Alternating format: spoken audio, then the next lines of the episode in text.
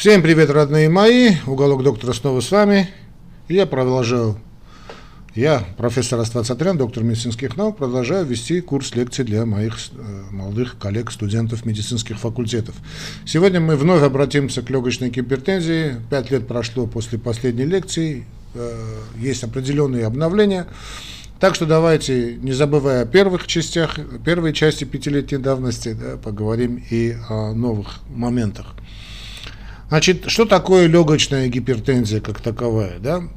Это повышение давления в малом круге кровообращения. В большинстве случаев гипертен... легочная гипертензия является вторичной, в некоторых случаях идиопатической. При легочной гипертензии происходит сужение обструкция легочных сосудов. Тяжелая легочная гипертензия приводит к перегрузке правого желудочка и правожелудочковой недостаточности. Симптомы легочной гипертензии включают усталость, одышку при физической нагрузке.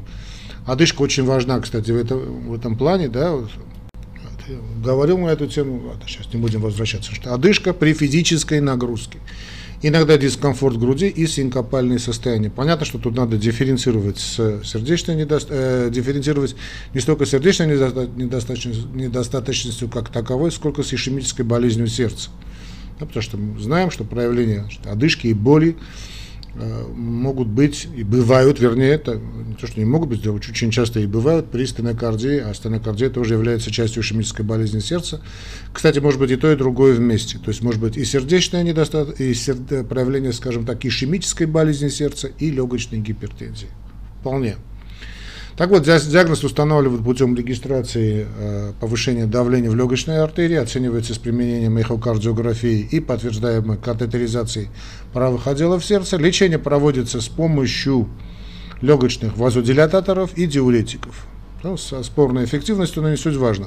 В некоторых тяжелых случаях трансплантация легких рассматривается как вариант. Есть причины заболевания, есть ли причины, вернее, заболевания, которые поддаются лечению, не выявлена, то есть это идиопатическая, так скажем, форма, то прогноз крайне неблагоприятный. Существует э, три различных гемодинамических профиля легочной гипертензии. Прекапиллярная легочная гипертензия, посткапиллярная легочная гипертензия и комбинированный прест и посткапиллярная легочная гипертензии. Этиология. Да? Значит, причиной легочной гипертензии могут стать различные заболевания лекарственные препараты. К наиболее распространенным причинам легочной гипертензии относят левожелудочковую недостаточность, в том числе и диастолическая дисфункция как таковая. Об этом мы все говорили, когда говорили о сердце. У нас целый есть курс лекций по сердечной недостаточности. Вот я вам дам э, ссылочку. Ну, те, кто в Ютубе, по этой ссылочке перейдите. Значит, левожелудочковая недостаточность, в том числе диастолическая дисфункция, панхематозные заболевания легких, сопровождающиеся гипоксией, ну и другие, скажем, апноэ сна, хотя тут вопрос, что сначала апноэ сна или легочная гипертензия, забол... ряд заболеваний соединительной ткани, вот аутоиммунка, и рецидивирующая тромбоэмболия легочной артерии. О теле мы говорили, правильно? Да, о теле мы говорили. Рецидивирующего ну, типа, да? Ну, особенно когда есть варикозы. Классификация легочной гипертензии в настоящее время насчитывает 5 групп, чуть позже об этом тему скажем, на основе ряда патологических, физиологических и клинических факторов. В первой группе значит, легочная артериальная гипертензия, вот этот ЛАГ, это и есть легочная артериальная гипертензия. В первую очередь поражаются небольшие легочные артериолы. Наибольшей части случаев ЛАК, легочной артериальной гипертензии, происходит спорадически, независимо от какого-либо диагностированного нарушения. В таких случаях заболевание называют идиопатической легочной артериальной гипертензией. Были выявлены наследственные формы значит, лак. Ну, об этом сейчас не будем говорить, это может долго и нудно на, это, на этом говорить. Некоторые лекарства, сейчас об этих мутациях, да, сейчас не, суть, не, не место. Не, некоторые лекарственные препараты, токсины, являются факторами развития, кстати, легочной артериальной гипертензии. Что касается, значит, э, мутаций, ладно, тут я скажу, чтобы так не уходить в дебри. Значит, мутации в гене BMP, э, BMP, значит, R2, BMPR2 да, являются причиной подавляющего большинства случаев, более 70%. 75%. Что касается препаратов и токсинов, да, тоже они могут вызвать, значит, э, легочную артериальную гипертензию. Вот, скажем, доказана связь между развитием артериальной гипертензии, легочной артериальной гипертензии и препаратами, подавляющими аппетит. Вот э, аминорекс очень популярен был, сейчас не знаю. Фенфлурамин, хотя вроде тоже сейчас говорят об этом. Токсичность, кстати, есть очень воздействие, может рапсовое масло, кстати, не до конца понятно, но токсическое рапсовое масло. Бенфлурекс, мет, метамфетамин, вообще это вся группа кокаиновых, да, вот метамфетамин и компания. Значит, при назначении беременным э, значит, СИОЗС, вот ингибиторы, э, селективные ингибиторы обратного захвата серотонина, повышается риск развития персистирующей легочной гипертензии новорожденных. Вот я знаю, вот у нас была э, передача, что надо ли назначать антидепрессанты. Я даже не знаю, может, стоит ли давать ссылку на эту тему. Не знаю. Значит, антидепрессанты при беременности – ну, вообще, друзья мои, значит, этот момент, когда всеми все назначаются препараты, э, потому что после развала, к сожалению, Советского Союза, значит, пошло какой-то что-то бред наступил в здравоохранении. Да, и вот все, что этот ужас, который мы наблюдаем вокруг, ну, во многом объясняется этим. Значит, зачем назначать беременным антидепрессанты? Да неважно какие. Мы знаем, что повышается риск за развитие персистирующей легочной гипертензии. Лекарственные средства, которые, вероятно, ассоциированы с значит, лагом, это уже сказали амфетамин, кокаин, значит, фенилпроноламин. Значит, э, многие, некоторые говорят про зверобой, тут немножечко трудно понять связь, но говорят. Значит, интерфероны альфа, интерфероны бета, значит, эти интерфероны можно, наверное, закапывать, да, но я, глотать не надо. Значит. Значит, аликилирующие агенты, бозутинип, э, тоже очень популярный препарат, противовирусные препараты прямого действия против вируса гепатита С,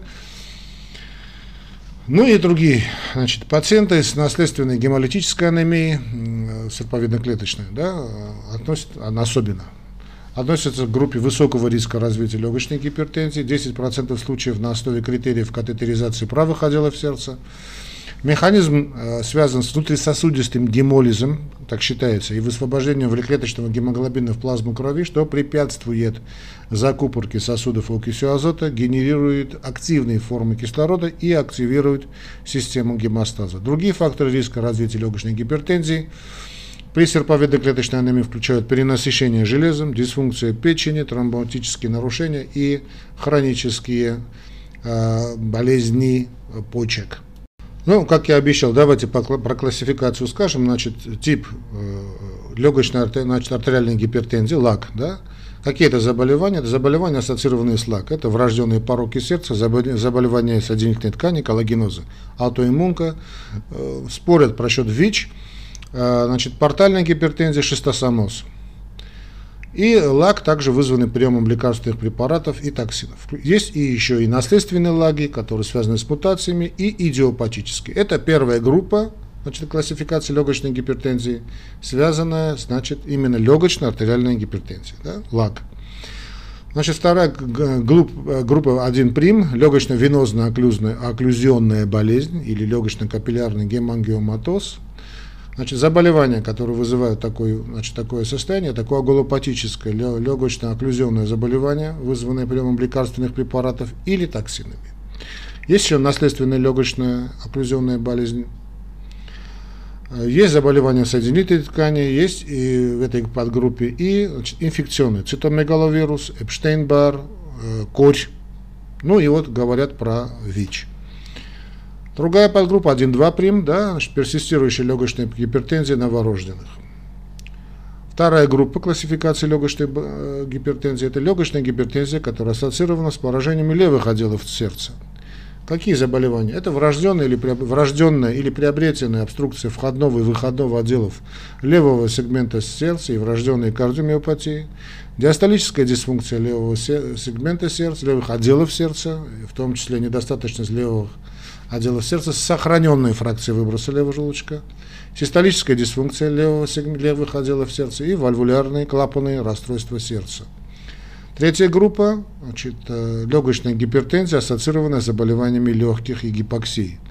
Это альвеолярная гипер, гиповентиляция, гиповентиляция, высокогорная легочная гипертензия, хобл, хроническая обструктивная болезнь легких, пороки развития дыхательной системы, интерстициальная болезнь легких, лимфоанглиомиоматоз, лимфоангиолеомиоматоз, лимфоангиолеомиоматоз, ну и нарушение дыхания во сне, другие легочные нарушения со смешанной рестриктивной и обструктивной клинической картиной. Эта классификация нам нужна, потому что в зависимости от этой классификации назначаются лечения. Да? Четвертая группа – это легочная гипертензия вследствие обструкции легочной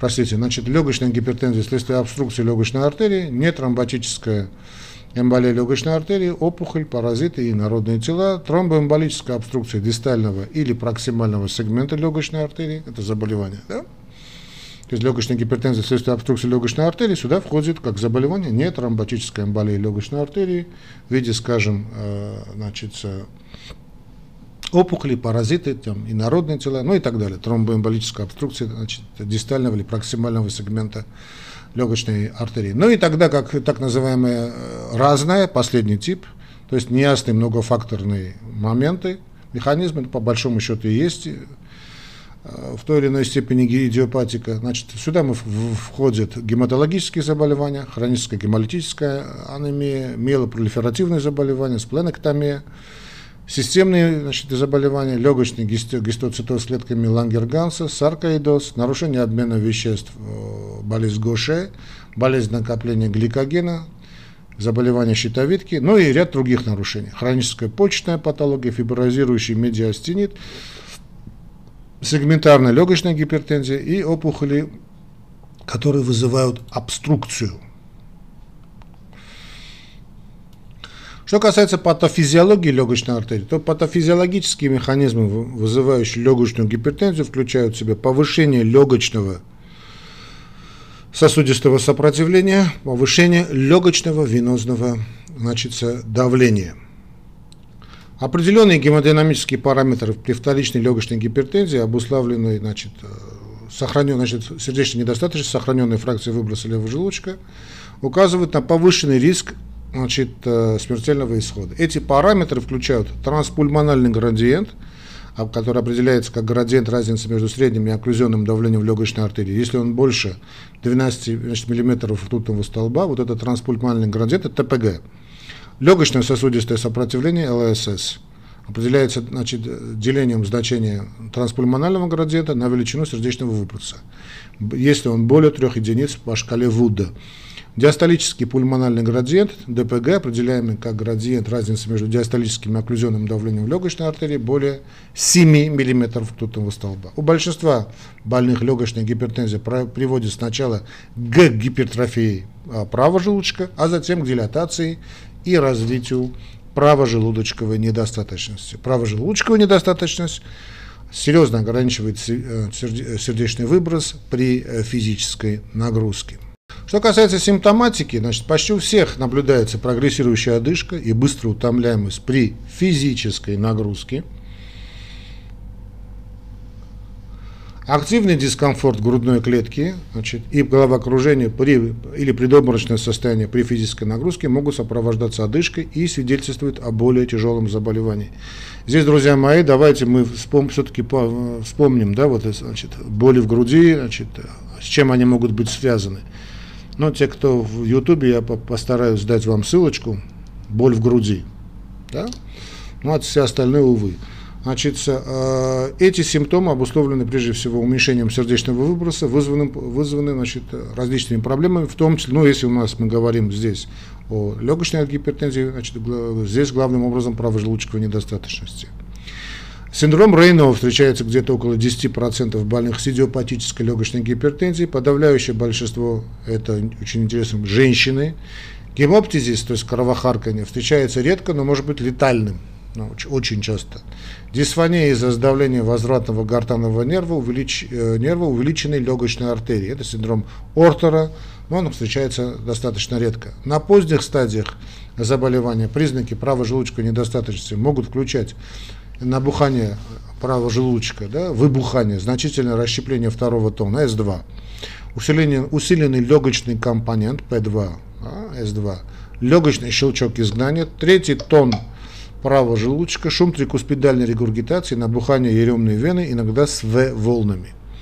К поздним проявлениям относятся застойное увеличение печени и отеки, аускультация легких обычно в норме. У больных также могут наблюдаться проявления причинных или сочетанных нарушений. Что касается диагностики, то, конечно, здесь клиника, одышка при физической нагрузке, первичное подтверждение диагноза, рентгенография органов грудной клетки, спирометрия, ЭКГ, эхокардиография, общий анализ крови, Определение фонового заболевания, вентиляционно-перфузионная сцинтиграфия или КТ-ангиография, КТ, так называемый КТВР, да, КТ высокого разрешения грудной клетки, то есть, ну, КТ грудного, высокого разрешения грудной клетки. Исследование функций легких, полисомнография, тестирование на ряд вирусных заболеваний, функциональные печеночные пробы и исследование на аутоиммунные дела что, с целью выявления Значит, э, аутоиммунки. Подтверждение диагноза и степени тяжести, катетеризации легочной артерии правых отделов сердца. Дополнительное исследование для определения степени тяжести значит, заболевания. Очень хорошая вещь. Это тест шестиминутной ходьбой. Кстати, почему-то забытый, незаслуженно забытый. И уровень антерминального мозгового натриоптического пептида, вот этот ProBNP. И уровень значит, его в плазме крови. Легочную гипертензию значит, надо предположить у больного с выраженной одышкой при физической нагрузке, у которых нет других относительно серьезных заболеваний и отсутствуют данные анамнеза или признаки других нарушений, способных вызвать вот такие легочные симптомы. Но первоначально больным проводят рентгенографию органов грудной клетки, спирометрию, ЭКГ для выявления ну, более распространенных причин одышки. Намек на ЭБС понятен. С последующей желательной, очень трансторакальной доплеровской эхокардиографией для оценки функций э, значит, правого желудочка и систолического давления легочной артерии а также выявление структурных значит, э, заболеваний левых отделов сердца, которые могут быть причиной легочной гипертензии. Чтобы установить наличие или отсутствие эритроцитоза, анемии, тромбоцитопении, проводится, понятно, анализ крови. Хроническую тромбоэмболическую легочную артериальную гипертензию можно предположить по результатам КТ или вентиляционно-перфузионного ВП, сканирование для подтверждения, значит, э, собственно, диагноза используется ангиопульмонография. КТ-ангиография позволяет выявить проксимальную тромбоэмболию. В соответствующих клинических ситуациях выполняются другие исследования, такие как а, значит, исследования на ряд инфекций, печеночные тесты и полисомнография. Ну, для исключения значит, лево-правого шунта вследствие дефекта межжелудочковой перегородки должен быть изменен уровень оксигенации в правых отделах сердца. Во время катетеризации часто применяют лекарства, которые значит, быстро расширяют легочные сосуды, как, например, ингаляционный оксид азота, внутривенный значит, аденозин, там, эпопростенол. Уменьшение давления в правых отделах в ответ на эти препараты помогает в подборе, кстати, препарата для соответствующего лечения. Ранее широко применяли биопсию, но из-за высокой частоты осложнений и летальности в настоящее время не рекомендуется ее проводить. Результаты эхокардиографии, демонстрирующие систолическую дисфункцию правых отделов сердца, такие как значит, систолическая экскурсия плоскости трикуспидального кольца – и определение результаты, определенные, простите, результаты катетеризации правых отделов сердца, скажем, низкий сердечный выброс, высокое среднее давление в легочной артерии и высокое давление в правом предсердии указывают на наличие тяжелой легочной гипертензии, друзья мои. Рассматриваются и другие показатели тяжести легочной гипертензии для оценки прогноза и для мониторинга реакции на терапию. Я очень люблю, это касается не только легочной гипертензии, вообще включая вот низкие показатели теста, то есть плохая переносимость текста 6-минутной ходьбы и высокий уровень, это уже тут можно поспорить, но не суть, и высокий уровень, значит, пробнп. Если больному состав, поставлен диагноз легочной гипертензии, необходимо собрать семейный, ну, очень важно это, Семейный анамнез, семейный анамнез собирается всегда, чтобы выявить возможную генетическую передачу, на которой указывают случаи преждевременной смерти относительно значит, здоровых людей в семье. Что касается прогноза, пятилетняя выживаемость для пролеченных э, таких больных составляет где-то около 50%. Ну, вообще, если э, я сравниваю диагноз, если он действительно подтвержден, с онкологией, да, плохая очень выживаемость, мы признаем. Однако некоторые регистры больных значит, предполагают значительное снижение смертности от 20 до 30 процентов э, вот, по, при 3-5 годах по, согласно французскому регистру и до 10 до 30 процентов согласно регистру Reveal. Ну, предположительно потому, что в настоящее время доступны более эффективные методы лечения. Показатели неблагоприятного значит, прогноза включают, самое главное, отсутствие ответа, вот то, что мы сказали выше, на сосудорасширяющие средства. Это действительно крайне неблагоприятный прогноз. Гипоксимия, плохая толерантность к физической нагрузке. Я вообще ставлю плохую толерантность к физической нагрузке на первое место низкие показатели отсюда и 6, теста 6-минутной ходьбы, высокие уровни про BMP, э, эхо, эхокардиографические показатели систолической дисфункции правых отделов сердца, результаты катетеризации правых отделов сердца, которые указывают на низкий сердечный выброс, высокое среднее давление в легочной артерии, ну и высокое давление, понятно, соответственно, в, правом предсердии. У больных э, с системным склерозом, серповидным клеточным заболеванием, на фоне легочной артериальной гипертензии значит, прогноз относительно хуже, чем у больных при отсутствии легочной артериальной гипертензии. Например, у больных с серповидной клеточной анемией и легочной гипертензией отмечены показатели летальности 40% на протяжении 4 лет. Но что касается лечения, то следует лечение. Значит, следует избегать действий, которые могут усугубить состояние, например, курение. Ну, это вообще дикость да, что курение это вообще ни в какие ворота. Нахождение относительно на большой высоты, значит, беременность, э, применение симптом, симптомами медиков. Кстати, про беременность это тоже очень интересные данные.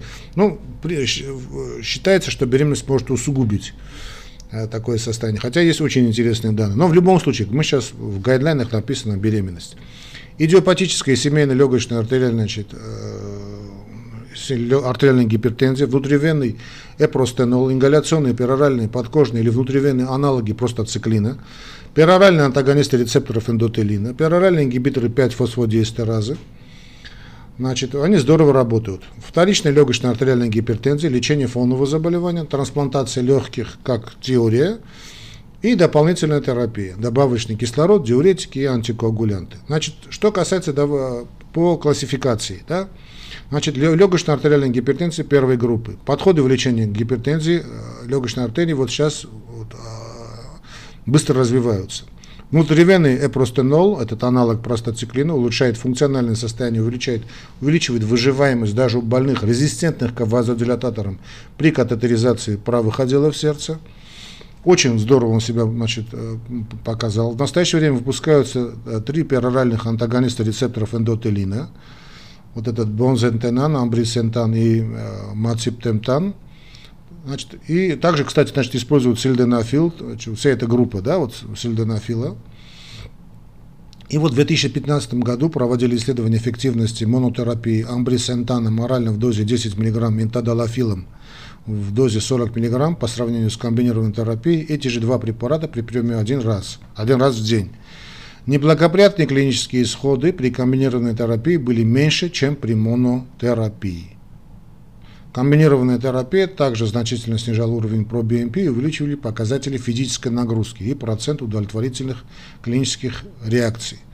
Значит, это показывает, что начав лечение, можно добиться целенаправленного воздействия несколькими путями – Вместе с тем прием ингибиторов 5-фосфодиэстеразы нельзя сочетать, как мы знаем, с риоцигуатом, поскольку оба класса препаратов увеличивают уровень циклического значит, ГМФ, гуазимонофосфата. Их сочетание может привести э, к опасной гипотензии. У больных с тяжелой правожелудочковой недостаточностью, имеющих высокий риск внезапной смерти, может быть эффективной рано начатая терапия аналогом простациклина, вводимого внутривенно или подкожно. Рекомендуется отдавать предпочтение последовательной комбинированной терапии, а не изначальной комбинированной терапии. Исследования подтверждают, что заболеваемость и смертность снижались при применении метацентана, как в монотерапии, так и в сочетании с другими препаратами для лечения легочной артериальной гипертензии.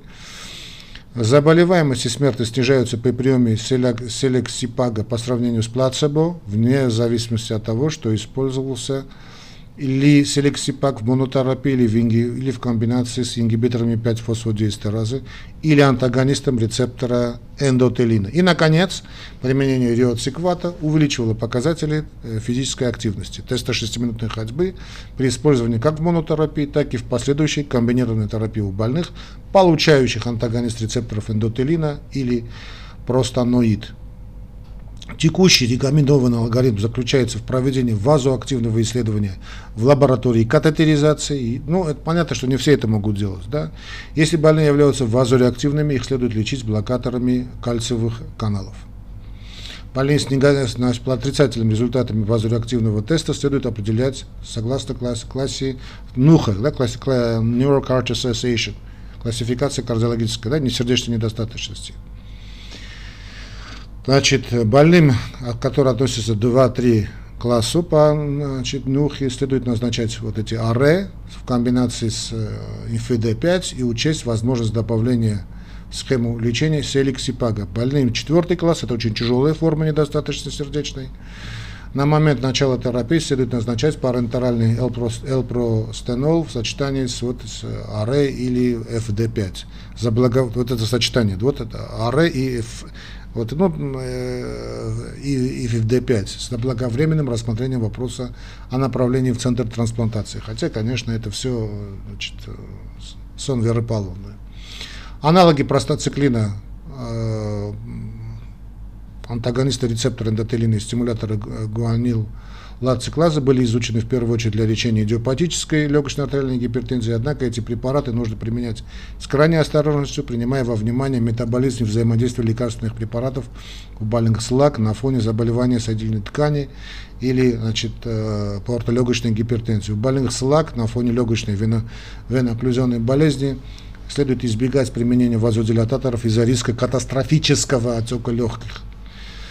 Ну, о трансплантации легких, значит, говорится очень хорошо, значит, является единственной надеждой на излечение, но сопряжена с высоким риском осложнений в связи с отторжением трансплантата. Это синдром облитирующего бронхиолита и инфекции. Пятилетний уровень выживаемости составляет 50%. Не так уж и плохо. Трансплантация легких рассматривая значит, Нью-Йоркской классификацией, кардиологической ассоциации, простите, для больных с функциональным состоянием четвертого класса, крайне тяжелая, да, или в случае сложного врожденного порока сердца без клинического ответа на все методы лечения, а также для больных, которые соответствуют другим методическим критериям кандидатов на трансплантацию, считается, в общем, the best. Ну, не знаю. Многим больным требуется дополнительная терапия сердечной недостаточности, в том числе с применением диуретиков. Многим также следует назначать варфарин при отсутствии противопоказаний. Значит, легочная гипертензия группы 2, значит, 5, то есть все остальные группы, Значит, первичное легочное лечение заключается в устранении основного заболевания. При наличии левостороннего заболевания сердца может понадобиться хирургическая коррекция для устранения порока клапана. Ни одно многоцентровое исследование не продемонстрировало пользу от применения лак-специфической терапии легочной гипертензии вторичной по отношению к заболеваниям левых отделов сердца. Посему эти препараты не рекомендованы для применения с легочной гипертензией второй группы, для больных с легочными нарушениями гипоксии, полезно применение дополнительного кислорода, а также лечение первичного заболевания. Нет, нет убедительных доказательств, друзья мои, в поддержку использования легочных вазодилататоров классических прихобл, хронической обструктивной болезни легких.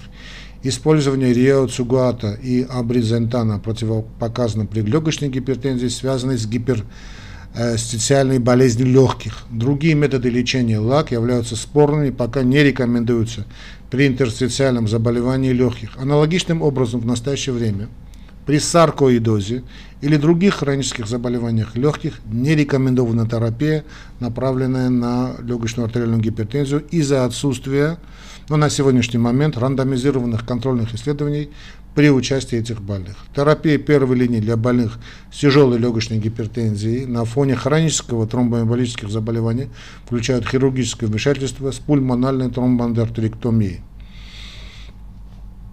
Данная операция позволяет вылечить большое количество больных и восстановить функцию сердечно-сосудистой и дыхательной системы. Операционная смертность в хороших клиниках менее 10%. Но это снова говорю, это специализированные значит, центры. Еще одним вариантом является баллон-ангиопластика легких. Вот такая процедура должна выполняться только и только в суперспециализированных центрах, принимающих симптоматических больных, которые не подходят для эндоартерэктомии легочной артерии. Применение реоциквата улучшает способность толерантность, вернее, к физической нагрузке легочной, улучшает легочно-сосудистое сопротивление у больных, которым не показано хирургическое лечение или для которых слишком велико соотношение риск-польза. Значит, э, Мацинтентан также продемонстрировал улучшение легочного сосудистого сопротивления результатов теста с физической нагрузкой и уровнем ТПРОМ-БМП у неоперабельных больных с хронической тромбоэмболической легочной гипертензией. Мацинтентан также продемонстрировал безопасность при использовании в сочетании с другими видами терапии. Легочной артериальной гипертензии, включая риоцигунат – у больных с серповидно-клеточной анемией, у которой наблюдается легочная гипертензия, применяется агрессивная терапия с использованием оксимочевины, хелата железа и дополнительного кислорода согласно показаниям. Для больных с легочной артериальной гипертензией и повышенным легочным сосудистым сопротивлением, подтвержденным катетеризацией правых отделов сердца, может рассматриваться селективная терапия вазодилататорами. Сильденафил увеличивает распространенность болевых Э, кризов у больных серповидно-клеточной анемией, и поэтому должен использоваться только и только в случае, если больные имеют ограниченные вазоокклюзионные кризы и ранее уже получали гидроксимочевину или трансфузионную терапию, друзья мои. На что следует обратить внимание? Легочная гипертензия классифицируется по, классифицируется по пяти группам. Предполагается легочная гипертензия, если у больного наблюдается одышка, необъясняемая наличием других клинически очевидных сердечных или легочных заболеваний. Диагностическое обследование следует начинать с рентгенографического исследования грудной клетки, спирометрии, ЭКГ и трансторакальной доплеровской эхокардиографии. Третий момент. Подтверждение диагноза осуществляется при использовании катетеризации правых отделов сердца, Пациентам первой группы назначаются комбинированная терапия с, с легочными вазодилататорами. Если она неэффективна, рассматривается вопрос трансплантации легких. Для четвертой группы показана легочная тромбоэнтеротректомия, если больной не является кандидатом на операцию. Для больных группы 2, 3 и 5, по классификации, которую мы выше сказали, применяются меры по контролю фонового заболевания, лечения симптомов, а в некоторых случаях также и другие методы э, лечения.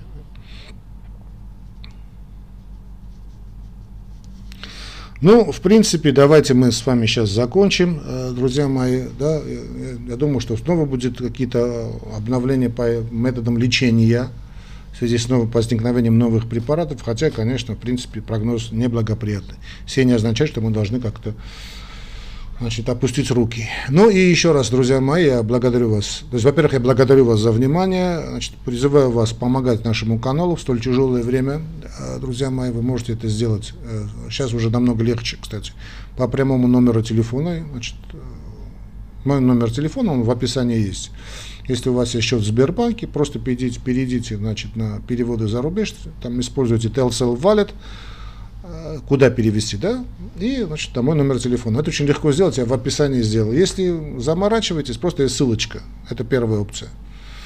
Ну или там Яндекс Деньги, Яндекс Мани. Все эти опции в описании к этому ролику есть, и я буду вам очень признателен за финансовую поддержку, потому что без вашей финансовой поддержки наш канал существовать не может. Всех вам благ, друзья мои, обнимаю вас, жду вас на следующих лекциях. Да, и не забудьте кстати, подписаться, если вы в Ютубе, также нажмите на значит, э, колокольчик, чтобы быть, ну, выберите все эти опции, все опции, чтобы быть в постоянном контакте с нашими новостями. Облюблю вас, обнимаю, целую, до новых встреч. Пока.